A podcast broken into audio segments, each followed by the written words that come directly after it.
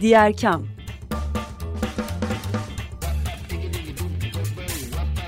Sosyal fayda dünyasından fikirler, tartışmalar, haberler.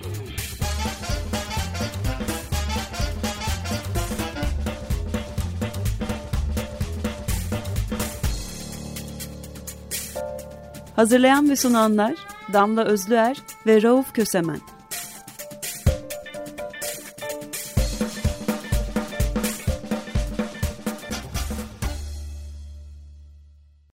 Herkese merhaba. 95.0 Açık Radyo'da Diğer Kam'da Damla Özler ve Rauf Kösemen'le birliktesiniz.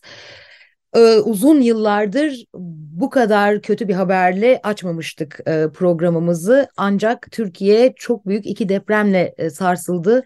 Pazartesi yani 6 Ocak sabaha karşı saat 4.17'de Kahramanmaraş'ın Pazarcık ilçesi merkezli 7.7 büyüklüğünde ve saat 13.24'te Elbistan merkezli 7.6 büyüklüğünde iki deprem meydana geldi.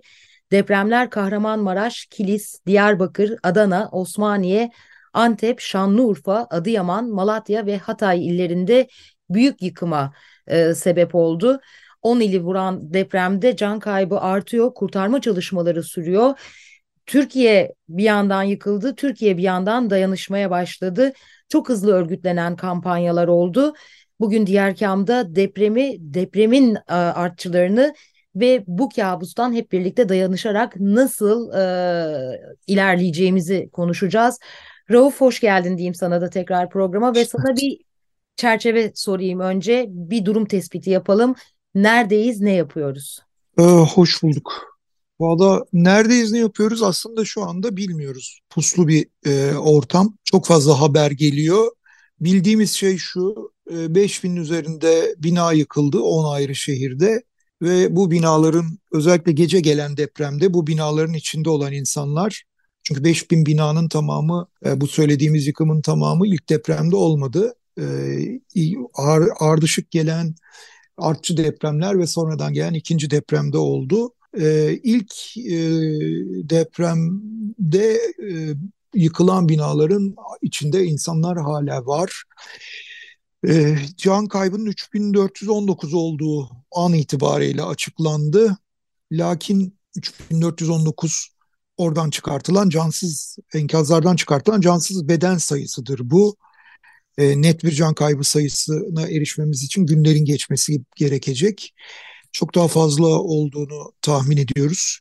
Yaralı sayısının e, 20 bini aştığı söyleniyor. Çeşitli depremin gücüyle ilgili çeşitli açıklamalar var. E, gücünün tarifiyle ilgili diyelim yani.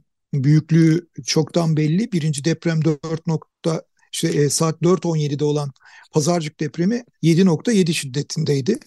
13.24'te olan Elbistan depremi ise 7.5 e, şiddetindeydi.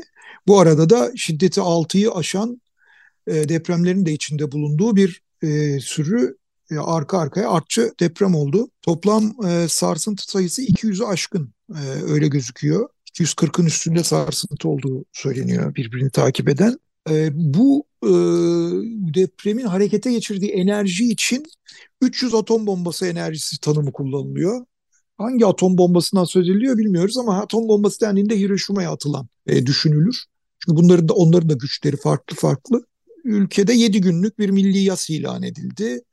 Kar tatili ver, verilmişti Milli Eğitim Bakanlığı'ndan bir gün ya da şehirlere göre 2-3 gün uzayan o kar tatili de yine e, 7 güne uzatılarak o e, yasa eklenmiş oldu. Birinci deprem 4-17'de e, oldu sabaha karşı demiştik. Bu tabii e, kamu kurumlarının e, boş olduğu e, ama e, insanların evlerinde olduğu bir saat demek. E, bu da e, kamu kurumlarının fiziksel yeterliliklerinin e, hala var olabileceği ama insan kaynaklarının enkaz altında e, kalabileceğini düşündürüyor bize bir yandan. Ama diğer yandan gördük ki çok fazla kamu kurumu binası da yıkıldı. Antakya'da e, yani Hatay'da, Antakya ve İskenderun'da 3 e, hastane yıkıldı. Bunlardan biri özel hastane, e, bir tanesi de iki tanesi de devlet hastanesi. Hatta biri yoğun bakım ünitesi devlet hastanesinin, Antakya Devlet Hastanesi'ndeki. Ee, başka yerlerde de Adıyaman Belediyesi yıkıldı, belediye binası örneğin. Ee, başka yerlerde de çok fazla kamu kurumunun yıkıldığı, askeri binalardan bazılarının yıkıldığı ya da polis evinin yıkıldığı, Adıyaman'da galiba yine polis evi yıkıldığı haberleri geliyor. Şimdi bir yandan e, bu mesele şöyle de bir mesele. Şöyle bir konuşma geçiyor e, şeyde e, ortamlarda diyelim sosyal medyada şöyle bir yaklaşım var. Ya bu kadar çok bina yıkılmış, bu kadar çok şehir var. Bunların her birisine arama kurtarma ekibi göndermek mümkün değil. İşte 5 bin bina 50 bin 10 kişi göndersen 50 bin insan eder. Yok böyle bir şey falan deniyor. Yo aslında var yani var olmaması garip.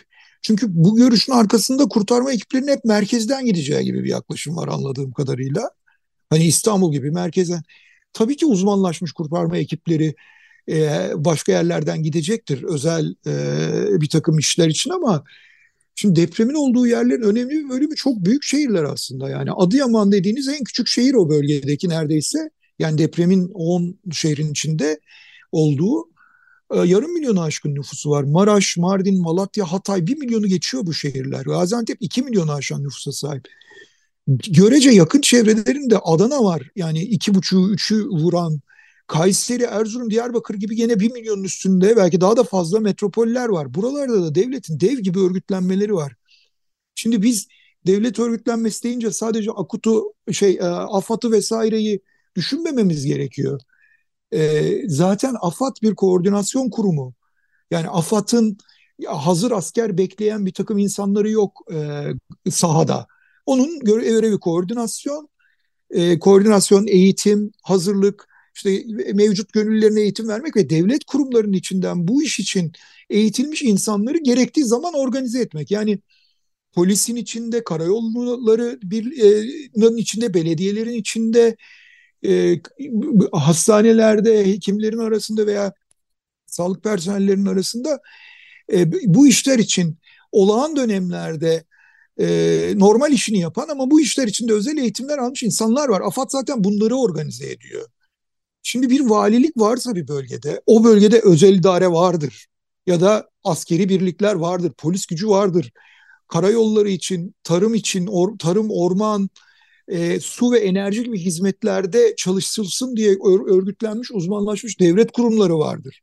Bu devlet kurumlarının belli bir kapasitesi var. Bunların iş makinalarından insan kaynağına kadar işte depolamaya, e, bazı insanların barındırılmasını sağlamaya kadar pek çok mekanı vardır.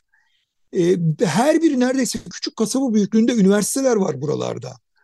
Bu üniversite, yani devlet her yere üniversite kurduk diye şey yapıyor. Üniversiteler, üniversite binaları, üniversitelerin binalarının arasındaki e, geniş alanlar kullanılabilir. Toplanmalar için, yardımlar için kullanılabilir. Buralarda dev gibi organize sanayi bölgeleri var. Bütün bu organize sanayi bölgelerinde küçük hizmetler veren e, iş makinalarından e, bu bölgelerde hizmet üreten yönetim organizasyonlarına kadar pek çok şey var. Yani bir organize sanayi bölgesi demek kendi çöpünü kendi toplayan, işte kendi enerjisini bir, bir kısmını belki de kendisi alan, işte ne bileyim yolunu vesairesini yapan veya işte yapılması için ihaleyi açan kurum demek. Yani sonuç itibariyle buralar aslında 10 şehirden söz etmiyoruz biz. Yüzlerce örgütlü kurumdan söz ediyoruz buralardan söz ederken. Büyükşehir belediyelerini saymadım bile bunların arasında. Şimdi 2 milyonluk bir şehirse Gaziantep mesela bin bina için 10 bin insanı sahaya süremiyor olmamalı. Bu, buna, bunu bizim e, şey yapıyor olmamız, normal karşılıyor olmamız anormal. Böyle bir şey normal değil. Bunlar devasa kurumlar. Bunu beceremiyor olamaz bu devasa kurumlar. Aklıma bir tek şu geliyor. E, bu meseleler tabii şöyle bir şeydir. Bir yandan da bir liderlik meselesidir bu. Yani siz e, bir takım insanların iş yapmasını organize edebiliyorsanız o iş kapasitesi bir işe yarar. Yoksa o iş kapasitesi bir kenarda bekler. En iyi alete, edevata, en iyi kadrolara sahip olsanız da onları sevk ve idare edemediğiniz zaman e, bir iş yapamazsınız. Aklıma sadece bu geliyor. Aklıma sadece önderlik zaafı geliyor böyle bir durumda. Liderlik zaafı geliyor. Şimdi tam yani çok özür evet. dilerim böldüm. Tam bununla ilgili e, bir şey söyleyecektim. E, özellikle AFAD gönüllülerinden e, bölgeye gitmek için onlara gelen mesajlara yanıt verip hava alanlarına gittiklerinde bir organizasyonsuzluk olduğunu, izdiham olduğunu ancak o izdihamdan e, gerekli ve vasıflı kişilerin öncelikli olarak seçilip gönderilemediğini e, duyuyoruz. Gelen haberler biraz bu yönde. Bunu biraz aslında kompartmanlaştırıp e, konuşsak mı? E, önderlik kapasitesi söylediğin gibi özellikle kriz zamanlarında çok kritik oluyor. E, aynı zamanda kurumlar arasındaki iletişim ve o iletişimle beraber e, yönlendirme de çok kritik oluyor. Ve burada özellikle belli alanlarda bu meselelerde tökezlediğimizi görüyoruz ki bu arada 99 depreminde de çok benzer bir süreç yaşanmıştı. Oradan çıkarılmış olması gereken dersler olmasına rağmen şu anda hala toz dumanın içindeyiz. En öncelikli şey arama kurtarma çalışmaları. Fakat üç ayakta Birincisi devlet kurumları arasındaki senin söylediğin gibi koordinasyon, liderlik ve iletişim. İkincisi sivil toplumun e, başlattığı hareketin devletle organize bir şekilde ilerleyebilmesi. Üçüncüsü de sıradan vatandaşların bizlerin yani evlerinde oturmuş televizyonlara, haberlere, Twitter'a herhangi bir yere kitlenerek ne yapabilirim diye panik halde koliler hazırlamaya başlayan vatandaşların organizasyonundan bahsediyoruz. Çünkü bir yandan da arama kurtarma faaliyetlerinin öncelikli olduğu bir anda herkes canhıraş bir şekilde nasıl yardım edeceğini düşünerek koliler hazırlamaya başladı. Oysa ki bunun bir önceliklendirmesi, bir yönlendirilmesi gerekiyor. Özellikle Türkiye'de deprem konusunda çok sıkı bir dayanışma refleksi var. Daha ilk saatlerden itibaren insanlar kendi aralarında yapabilecekleri için örgütlenmeye çalıştılar. Fakat bütün bu enerjinin gideceği bir kanal olmadığı zaman boşa giden çok enerji var. Şimdi tabii bir yandan böyle ama bir yandan da bu işin e, merkezi olarak devlet tarafından organize edilmesi gerekiyor. Şimdi burada üç tane şeyden söz etmemiz lazım. Bir tanesi yani iş bilen, liderlik kapasitesi olan, e, kafası çalışan hadi diyelim yani anlık tepkiler vermeye, anlık organizasyonlara müsait insanların liderliklerden tasfiye edildiğini, devlet kurumlarının liderliklerinden tasfiye edildiğini biliyoruz. Yani liyakat yerine başka şeylerin geçmesinin yarattığı bir etki bu. E, ara kademede böyle insanların olduğunu tahmin ediyorum ama onlar da yetmiyor herhalde böyle durumlarda. Zaten inisiyatif alıp öne çıkmaları da ayrı bir e, sorun. Diğer yandan senin başlangıçta sözünü ettiğin yani cümleye girerken sözünü ettiğin şey hala dışarıdan gönderilen yardımlarla ilgili olan bir şey. Evet orada da bir liderlik zaafını görüyoruz ama asıl mesele hemen yanı başından bir yardımın oraya gönderilemiyor olması. Burada şöyle de bir şey var tabii 99 depreminden çıkartılan dersler falan denilen şey yani üç noktadan bir, bir üçüncüsü de bu e, çıkartılan dersler denilen şey aslında şu anda geçerli değil. Yani onu o kadar abartmamak lazım. Aradan 22 yıl geçti. İki ya da üç kuşak neredeyse e, değiş, yer değiştirdi liderlik e, kadrolarında. Dev, hem devletin hem de sivil toplum örgütlerinin ve e, başka kurumların.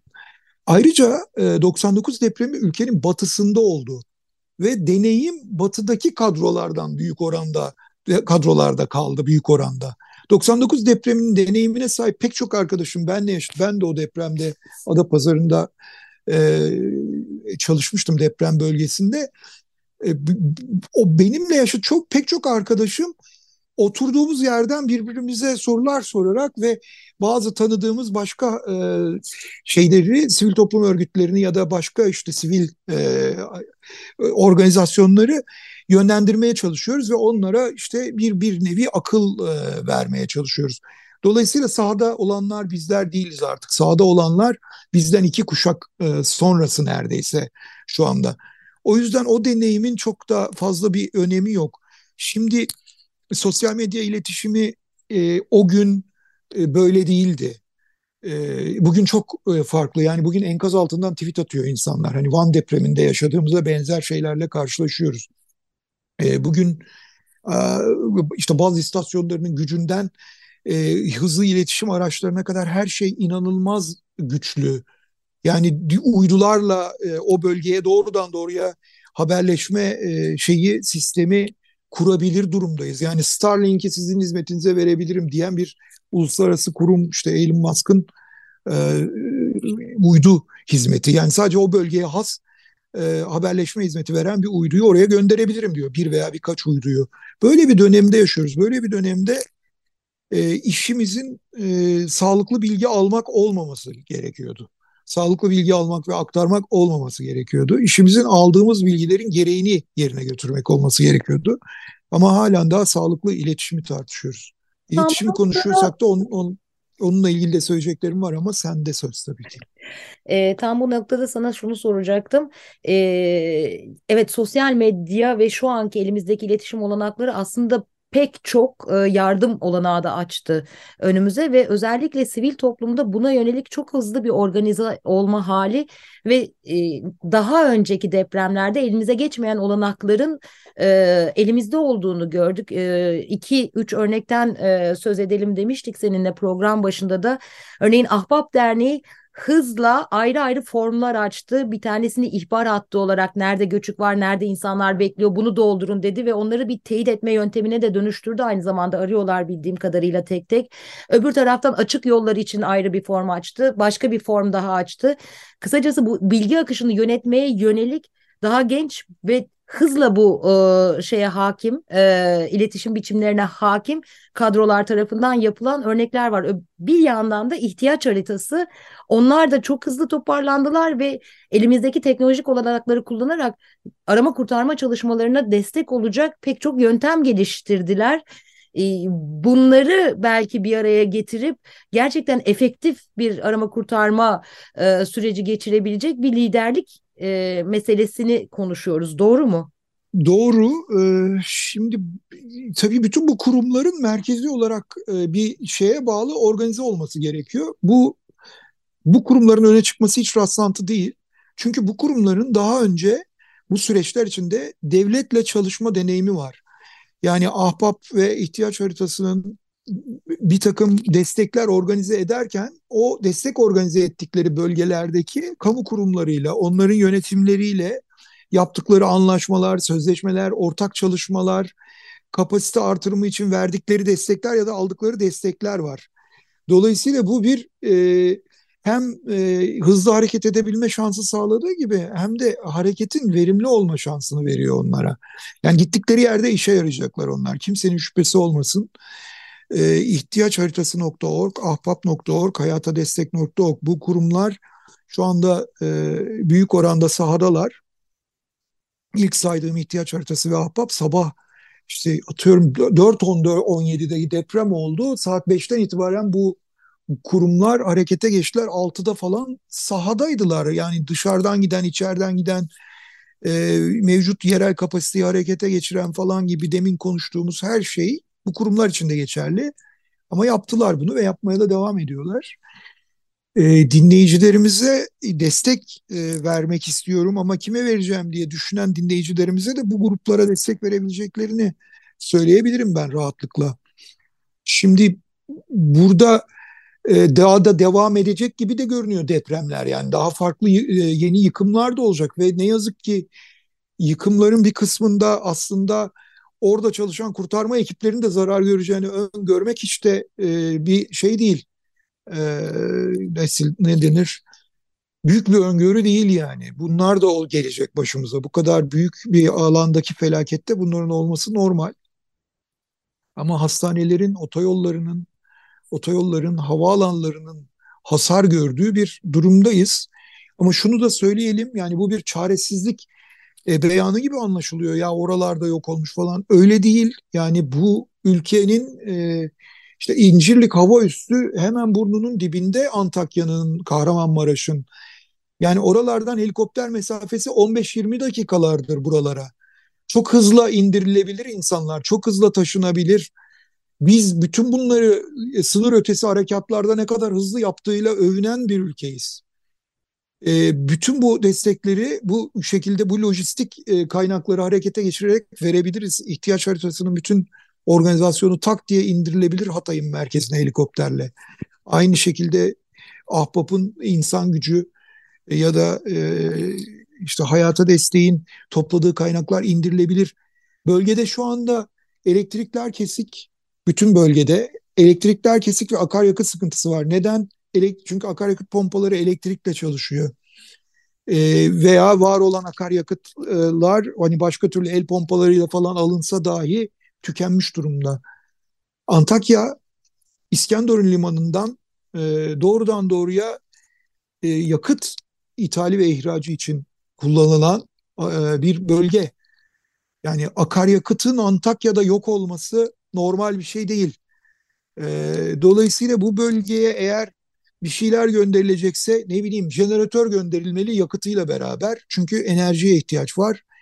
E, işte power bank gönderilmeli vesaire. Yani aslında bir ihtiyaç listesi de e, okuyup okuyayım. Yani şöyle çünkü birkaç böyle durumlarda bazı şeyler çok fazla gönderilir. Giysiler vesaireler falan bunların gönderilmemesi gerekiyor. Onlar o bölgeden sağlanır zaten yakın bölgelerden. Burada e, hakikaten kurtarma ekiplerine ve sosyal destek vermek üzere gitmiş olan ekiplere öncelik vermeli. Yani haberleşmeyi sağlayacak araçlar, gereçler gönderilebilir. Yani işte uydu telefonlarından e, power bank'e kadar geniş bir yelpazede malzemeye orada ihtiyaç olacaktır. Bunların gönderilmesi lazım. Bol miktarda hijyen malzemesine ihtiyaç olacaktır. Hızlı taşınabilen bir yerden bir yere kolay gönderilebilen suya ihtiyaç olacaktır. E, rasyon paketlerine yani yiyecek paketlerine hızlı tüketilebilen ihtiyaç olacaktır. Hiçbir şey yapamıyorsanız kuru meyve e, ve çerez gönderseniz bile bu bölgelere bunlar çok fazla işe yarayacaktır. İnsanların beslenmesi, hızlı enerjik e, enerji veren gıdalar alabilmesi için. Ahmet Ercan irkitilmiş deprem dedi buna.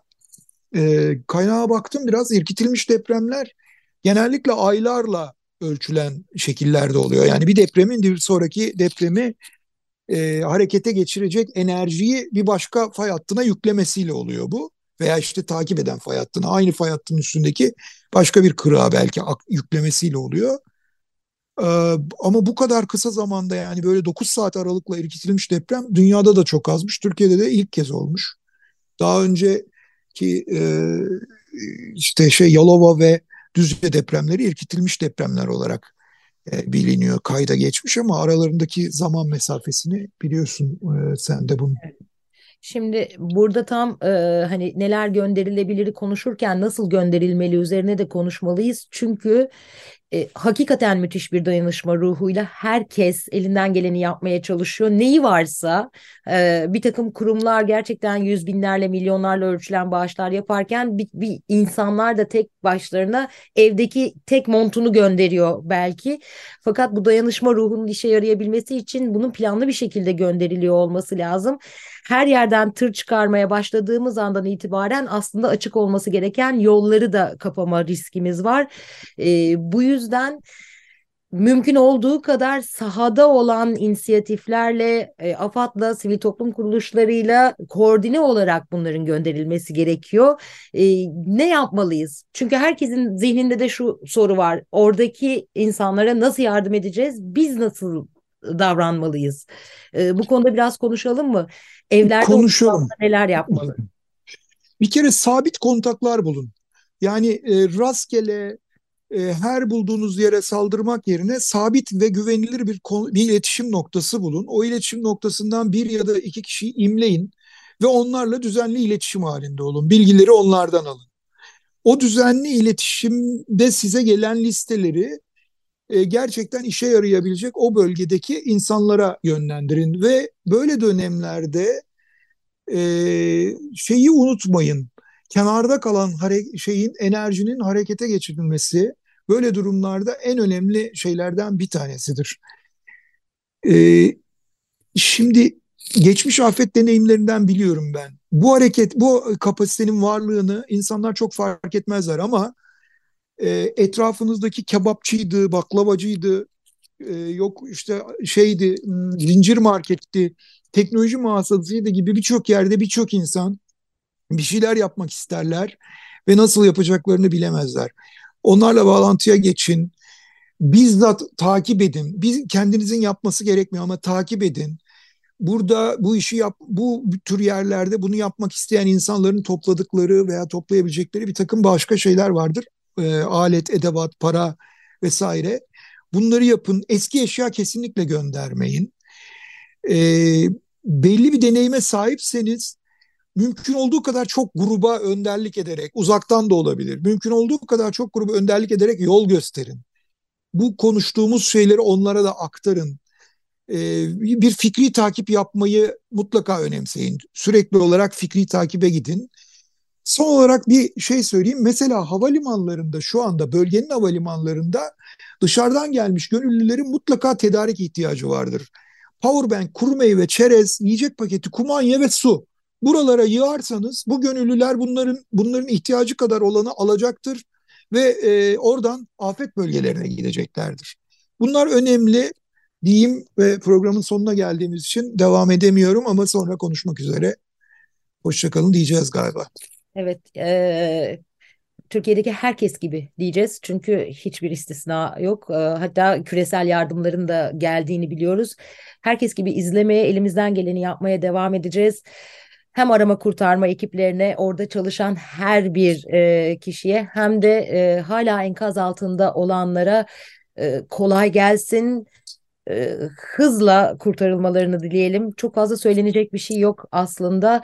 Ölenleri rahmetle şimdilik alalım ama e, önümüzdeki dönemde bundan sonraki felaketlerde neler yapacağımıza dair de daha iyi organize olmanın yollarını bulalım hep birlikte toplumsal olarak diyelim mi Rauf? Tam ne söyleneceğinin bilemedi, bilinemediği bir andayız. Ya çok çok üzgünüz. Yapacak yani evet üzgünüz ama yapacak çok şey var. Hoşçakalın. Hoşçakalın.